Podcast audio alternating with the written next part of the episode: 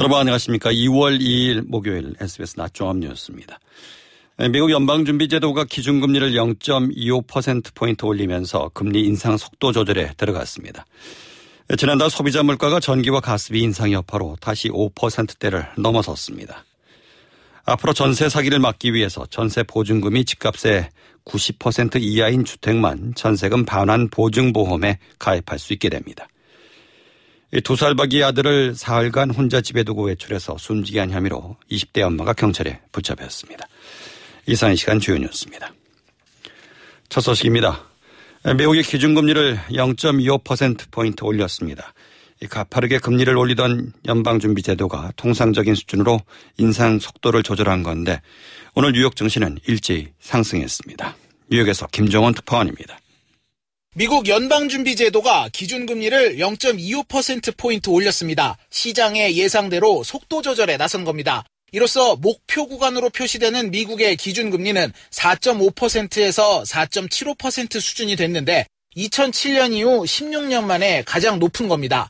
연준은 긴축 정책을 시작한 이후 처음으로 인플레이션이 완화됐다는 표현을 쓰긴 했지만 여전히 높은 수준이라고 평가했습니다. 그러면서 앞으로도 금리 인상을 계속하겠다는 점을 다시 한번 강조했습니다. 하지만 오늘 뉴욕 증시는 나스닥이 2% 오르는 등 일제히 상승했습니다. 시장은 연준이 앞서 기준금리를 최고 5.25%까지 올릴 것이란 예상치를 내놓은 만큼 금리 인상을 앞으로 0.25%포인트 수준으로 한두 번 정도 더한 뒤 멈출 것으로 예상했습니다. 다만 연준은 올해 금리 인하는 없을 것이라고 밝혀 고금리를 당분간 유지할 뜻을 내비쳤습니다. 연준이 속도 조절에 나서면서 우리나라와는 1.25%포인트 금리 차이를 유지하게 됐습니다. 지금까지 한미 최대 금리 역전폭인 1.5%포인트에는 못 미치는 수준으로 한국은행은 금리 인상 부담을 덜게 됐습니다. 뉴욕에서 SBS 김종원입니다. 네, 전기와 가스비 등 인상 여파로 지난달 소비자 물가가 5%대를 넘어섰습니다. 물가 상승폭이 석 달 만에 다시 확대됐습니다. 조기호 기자입니다. 통계청은 1월 소비자 물가가 지난해 같은 달보다 5.2% 올랐다고 밝혔습니다. 지난해 11월과 12월 5.0%로 유지됐던 물가가 0.2%포인트 확대되면서 오름세로 전환한 겁니다. 품목별로 보면 전기, 가스, 수도가 28.3% 상승했습니다. 이는 별도 통계 작성이 시작된 2010년 1월 이후 최고치입니다. 이 중에 전기는 29.5%, 도시가스는 36.2% 올랐습니다. 특히 지난해 4월과 7월, 10월에 이어 지난달까지 4차례 인상된 전기요금이 1월 물가 상승을 견인했습니다. 석유류는 5.0% 올랐는데 등유와 경유가 각각 37.7%, 15.6% 오른 반면 휘발유는 4.3% 떨어졌습니다. 농축수산물은 1.1% 오르면서 지난달에 이어 감소세가 지속됐지만 한파 등의 영향으로 채소류는 5.5% 뛰었습니다. 농산물과 석유류처럼 날씨 등의 영향을 받는 품목을 뺀 근원 물가 역시 지난해 같은 달과 비교해 5.0% 상승했습니다. 이는 인플레이션 압력이 다른 품목까지 점차 확산되고 있다는 걸로 풀이됩니다. 소비자가 자주 구매하는 품목으로 구성된 이른바 밥상 물가는 6.1% 상승했습니다. 통계청은 1월 소비자 물가가 그 전달보다 상승폭이 확대된 이유는 1월부터 인상된 전기요금의 영향이라며 전기, 수도, 가스가 전체 물가에서 차지하는 기여도가 계속 커지고 있다고 설명했습니다. SBS 조교입니다. 난방비 폭탄이 현실화되면서 여론이 악화되자 정부가 추가 지원 대책을 내놨습니다. 하지만 가스를 많이 쓰는 자영업자나 소상공인 등은 대상에서 빠졌습니다. 또 깎아준 가스요금을 가스공사가 부담하게 되면서 결국 가스요금 추가 인상 요인이 될 전망입니다. 보도 김관진 기자입니다. 난방비 추가 지원 대상에 자영업자와 소상공인은 포함되지 않자 시장 상인들은 울상이 됐습니다. 식당뿐 아니라 가스를 많이 쓰는 목욕탕과 복지시설 등도 부담이 급증했는데 지원 대상에 들지 못했습니다. 지원액 부담 주체도 논란입니다. 직접 돈을 주는 것이 아니라 가스 요금을 할인해주는 방식인데 그 부담은 가스공사가 집니다. 산업부는 에너지 바우처 확대 등 1차 지원 대책된 예비비를 포함해 1,800억 원의 예산을 책정했지만 이번엔 별도 예산 책정 없이 가스공사가 할인분을 운영 비용으로 부담한다고 설명했습니다. 가스공사의 부담 규모는 약 3천억 원. 하지만 이미 9조 원의 미수금, 즉 적자를 안고 있는 가스공사의 재정이 더욱 어려워지면 결국 이번 할인분은 다시 가스 요금 인상에 반영될 수밖에 없습니다. 취약계층의 난방비를 결국 다른 국민들이 요금을 더 내는 방식으로 해결하는 셈이어서 지원 대상이 두터워지지 않는다면 불만의 목소리도 나올 수 있습니다. SBS 김관진입니다. 정부가 전세 사기를 막기 위해서 앞으로는 전세 보증금이 집값의 90% 이하인 경우에만 전세금 반환 보증보험에 가입할 수 있도록 했습니다. 또 새로 출시한 안심 전세 앱으로 적정 시세를 확인해 전세 사기 의심 매물을 피할 수 있도록 했습니다. 안상우 기자입니다. 오늘 나온 전세 사기 근절 방안의 핵심은 전세금 보증보험 가입 대상을 전세가율 90%로 낮추는 겁니다. 그동안은 전세보증금이 집값과 같아도 보증보험에 가입할 수 있었지만 앞으로는 집값의 90%를 넘지 않아야 보증보험에 가입할 수 있습니다. 집값과 같은 가격에 전세를 드리는 무자본 갭 투자 방식으로 주택 수백 수천 채를 사들인 뒤 보증금을 떼먹는 전세 사기 수법을 막기 위해서입니다. 이와 함께 정부는 신축 빌라의 적정 가격을 확인할 수 있는 안심전세 애플리케이션을 출시했습니다. 신축 빌라나 나홀로 아파트처럼 시세 정보가 없는 주택의 시세를 부풀려 전세 사기를 벌이는 것을 막기 위해 세입자라면 누구나 앱을 통해 적정 시세를 확인할 수 있도록 하는 겁니다. 공인중개사와 감정평가사가 조직적인 전세 사기에 가담한 것으로 드러난 만큼 이들에 대한 처벌도 강화하기로 했습니다. 현재는 직무 위반으로 징역형을 선고받은 경우에만 공인중개사 자격이 취소되지만 앞으로는 집행유예를 받아도 취소되도록 원스트라이크 아웃 제도를 도입합니다. 감정평가사 역시 금고형을 1회만 받아도 자격이 취소되도록 할 방침입니다. 전세 사기 피해자들에 대해선 연 1에서 2% 저금리로 가구당 2억 4천만 원의 대출 지원을 하고 어쩔 수 없이 거주주택을 낙찰받은 경우에는 무주택자로 간주하기로 했습니다. SBS 안상우입니다. 오늘부터 2월 임시국회가 열립니다. 난방비 폭탄을 비롯한 민생 문제와 이상민 행안부 장관 탄핵 여부를 놓고 여야 간 격돌이 예상됩니다. 수아옥 기자입니다. 오늘 오후 국회에서 2월 임시국회 개회식이 열립니다. 회기는 오는 28일까지로 6일부터 8일까지는 대정부 질문이 예정돼 있습니다. 이번 대정부 질문에선 최대 민생 현안으로 떠오른 난방비 문제를 두고 여야가 서로 책임을 떠넘기며 공방을 벌일 걸로 예상됩니다. 야당 단독으로 본회의에 올린 양곡관리법 개정안도 이번 회기에 처리될지 관심입니다. 민주당은 오늘 의원총회에서 이태원 참사 책임을 물어 이상민 행정안전부 장관 탄핵소추안을 발의할지에 대해 논의할 계획입니다. 당 지도부가 이미 탄핵 방침을 분명히 밝힌 만큼 당론으로 탄핵소추안을 발의할 걸로 보입니다. 민주당은 이와 함께 김건희 여사 특검도 추진하고 있습니다. 이에 대해 국민의힘은 이재명 대표의 사법 리스크를 덮기 위한 거라면서 민주당이 이번 주말 예고한 국민보고대회를 두고도 대의 정치를 무시하는 처사라고 비판했습니다. 검찰 수사에 따라 이 대표 체포 동향까지 이번 달에 국회로 넘어올 가능성이 있는 만큼 2월 국회도 1월 국회와 마찬가지로 대치 전국만 이어지는 거 아니냐는 우려가 나옵니다. SBS 소환욱입니다. 차기 국민의힘 지도부를 뽑는 전당대회 후보자 등록이 시작됐습니다. 예비 경선을 거쳐 본격적인 당권 경쟁이 이어질 것으로 보입니다. 보도에 안희재 기자입니다. 당권 주자 중 가장 먼저 후보 등록을 마친 건 안철수 의원입니다. 여소야대 국회에서 대통령직 인수위원장 시절 만든 국정과제가 실현되지 못하고 있다며 반드시 바로잡겠다고 약속했습니다. 윤석열 대통령과 최상의 조합이라고도 강조했습니다. 법조인 출신의 대통령과 그리고 과학기술인 출신의 어, 그 당대표가 있게 되면은 정말 그것은 최상의 조합이다. 친윤계 지지를 받고 있는 김기현 의원은 선당우사 정신으로 총선을 압승으로 이끌겠다는 포부를 밝혔습니다. 윤석열 정부의 성공을 뒷받침하면서 내년 총선을 압승으로 이끌 수 있는 대표로 불출마를 선언한 나경원 전 의원과 공감대를 넓히기 위한 노력도 계속하고 있다면서 연대와 포용, 탕평 원칙을 강조했습니다. 윤상현, 조경태 의원에 이어 이준석계로 분류되는 천하람 변호사도 당대표 출마 의사를 밝히면서 치열한 당권 경쟁이 예상됩니다. 최고위원을 노리는 전현직 의원 등도 줄줄이 후보 등록에 나섰습니다. 당대표는 4명, 최고위원은 8명의 후보자만 본선 티켓을 줄 수 있습니다. 내일 후보자 등록을 마치면 자격기준 심사와 당내 여론조사를 거쳐 10일 본경선 진출자가 정해집니다.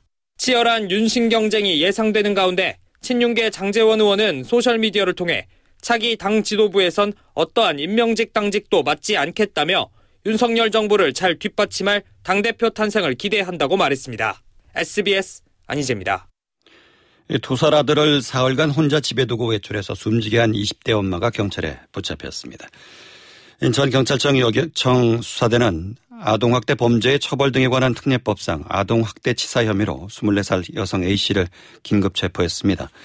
A씨는 지난달 30일부터 오늘까지 사흘간 인천시 미추홀구 자택에서 두 살 아들 B군을 혼자 집에 두고 외출해 숨지게 한 혐의를 받고 있습니다.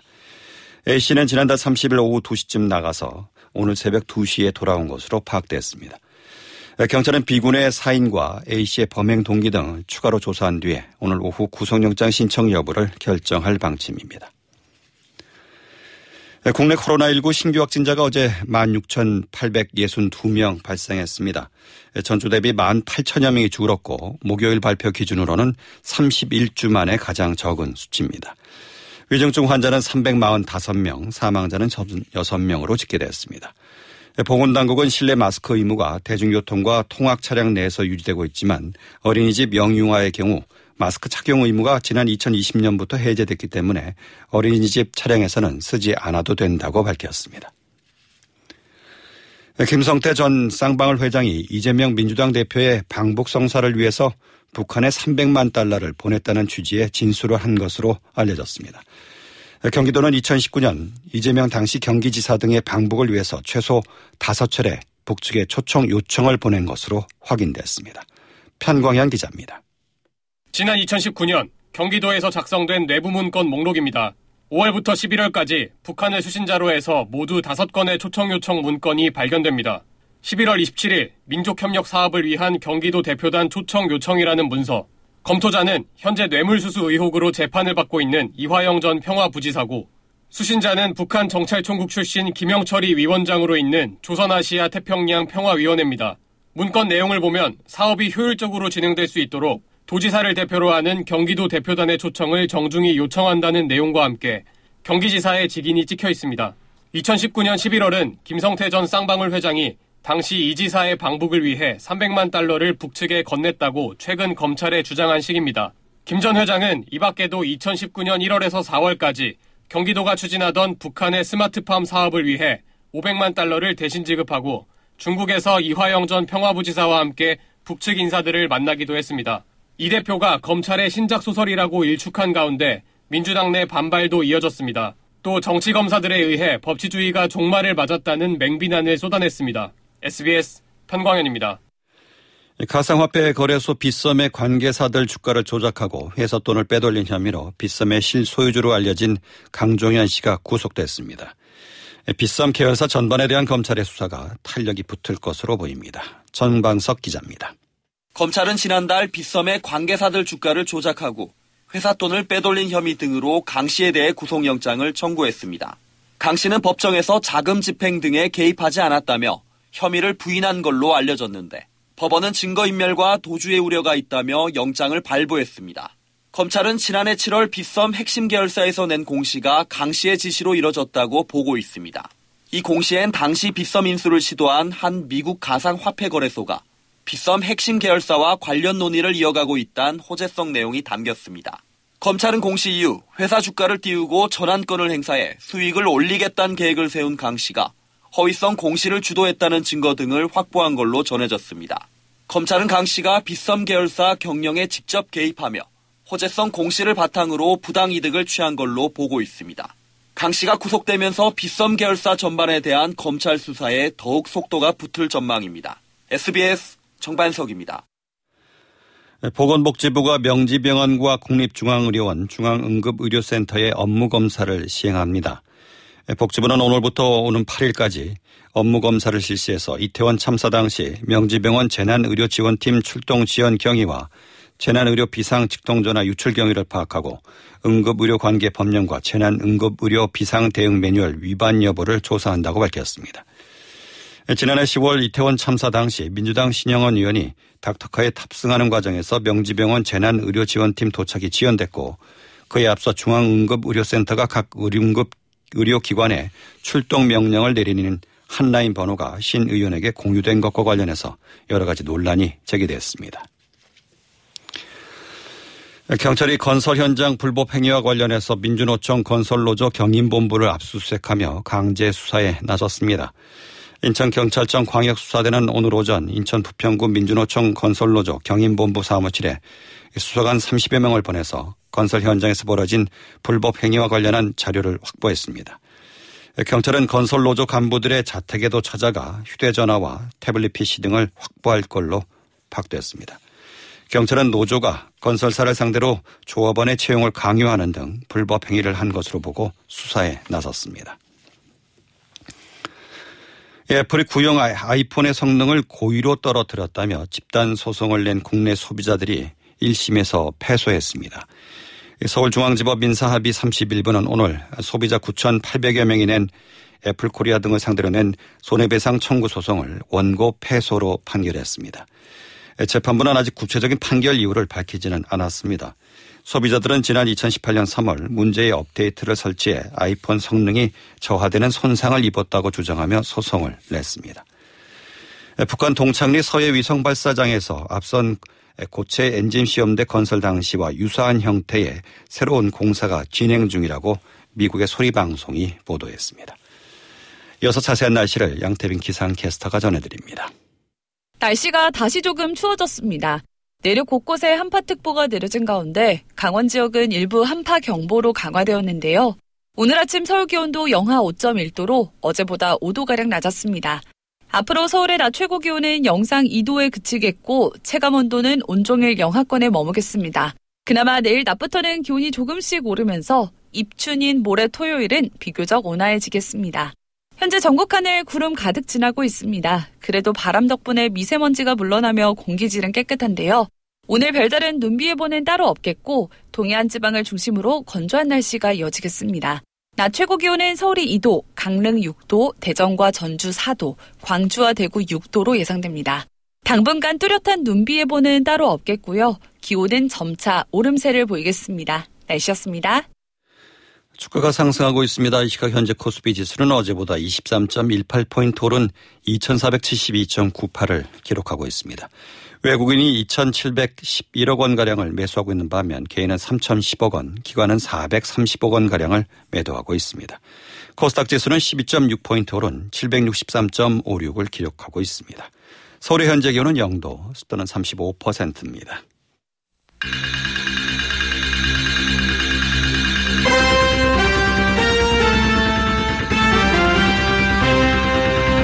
SBS 낮종합 뉴스 진행의 박광범이었습니다.